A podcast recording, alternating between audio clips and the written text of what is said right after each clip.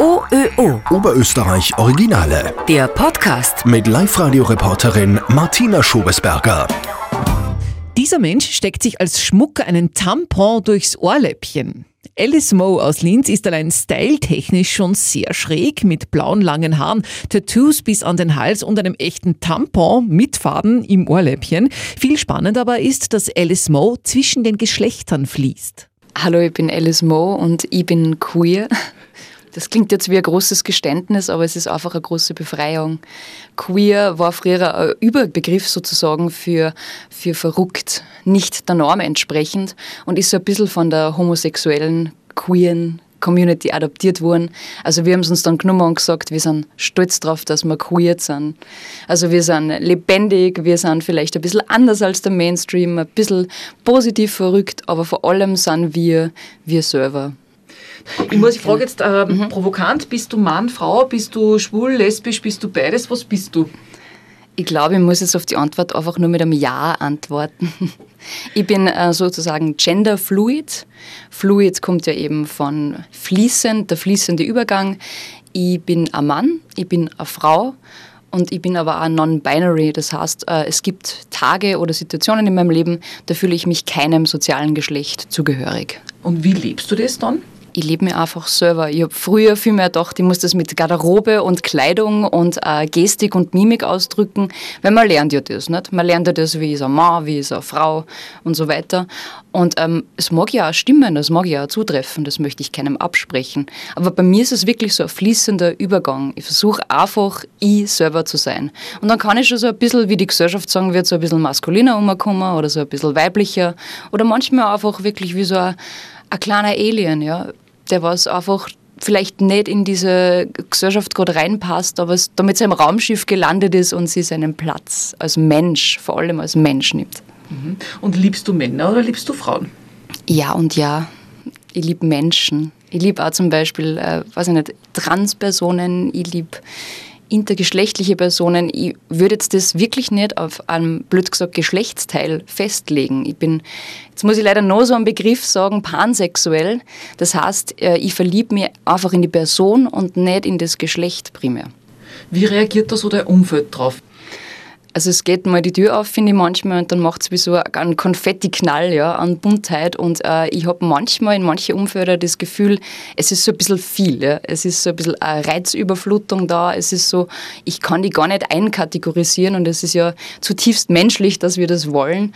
Und dann gelingt es bei mir halt manchmal nicht. Und das überfordert, aber es kann auch im Positiven überfordern. Ich kriege durchaus positive Reaktionen, dass vor allem auch Menschen, die, obwohl ich die gar nicht so gut kenne, dass sie die mir öffnen oder dass sie die einfach, wo ich das Gefühl habe, manchmal durchschnaufen und einfach freier sind, indem dass sie nicht das Gefühl habe, ich habe voll viele Erwartungen an sie oder sie haben Erwartungen an mich, die ich erfüllen muss, sondern sie können einfach mal kurz sie selber sein.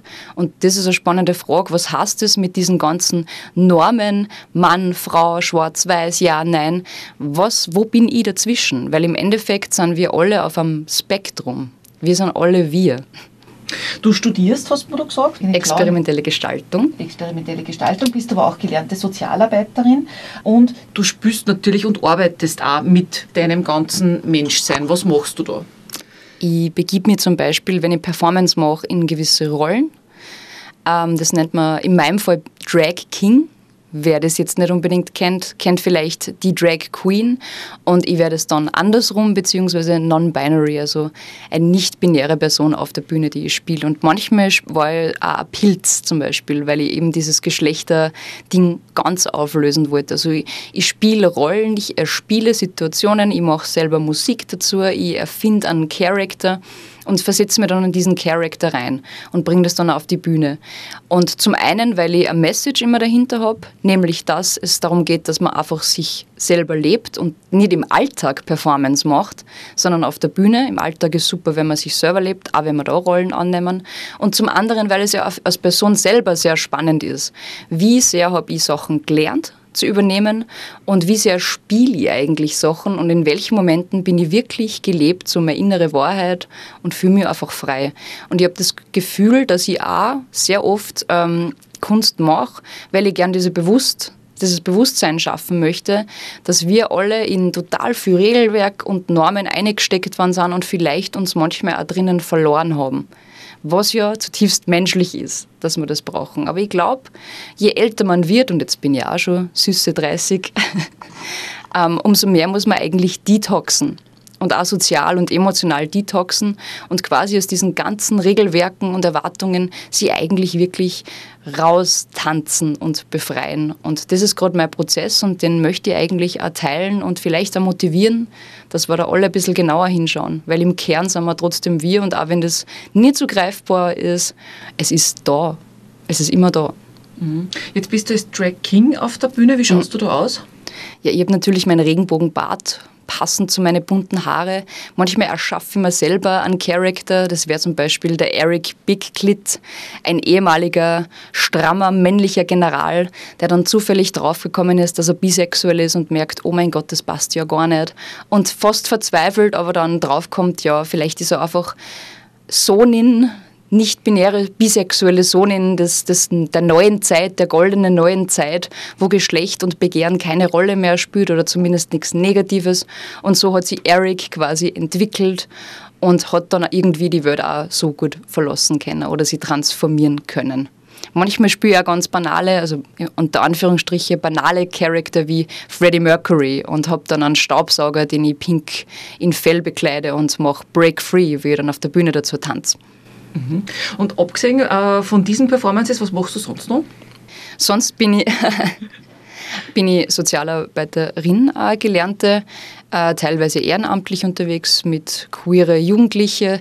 Also Jugendarbeit ist mir persönlich sehr wichtig, weil ich finde, gerade Jugendliche werden so zerrissen und mit Erwartungen vollgemüllt und haben oft überhaupt keinen Platz, sie selber zu sein. Dabei bringen sie so ein mega geiles Potenzial mit und entwickeln sie so toll, wenn man ihnen einfach mal das Gefühl gibt, sie selber sind okay. Dann äh, mache ich, das ist eine ganz andere Kategorie, das nennt sich Post-Porn. Post-Porn heißt schon, also nach ist Latein und heißt schon danach. Also wir gehen davon aus, wir leben in einer Zeit nach dem Mainstream-Porn, weil halt so Leute wie ich glauben, dass Sexualität, also wenn man jetzt auf die Porno-Plattform schaut, einfach total performt wird. Es ist keine Leidenschaft mehr, kein Desire, kein, kein echtes Begehren mehr dahinter, sondern das sind Performances die zutiefst verstörend sind und zutiefst maschinell. Und das finde ich beängstigend, weil sowas erzieht Kinder und Jugendliche und die glauben dann im schlimmsten Fall, das ist eine Performance, die ich leisten muss. Und mein Gott, wie schlimm ist das, wenn das Schönste, was wir haben, unser sexuelles Ich, unsere Identität im Kern auch, wenn das so verzerrt dargestellt wird und so in einer ich muss wirklich sagen, Perversion geführt wird. Ich finde Sexualität super. Ich finde es voll spannend. Man muss es nicht haben, man kann es haben. Aber bitte, so eine Fremdbestimmung finde ich so übergriffig und so abspaltend von, von einem selber. Ganz grausig. Wie ist dann Postporn anders? Postporn verarscht manchmal so ein bisschen den Mainstream-Porn. Es sind sehr viele humoristische Elemente drinnen. Das ist ein Teil davon. Ein anderer Teil ist, dass er einfach quasi diese Verletzungen auch aufarbeitet im intimen sexuellen Bereich.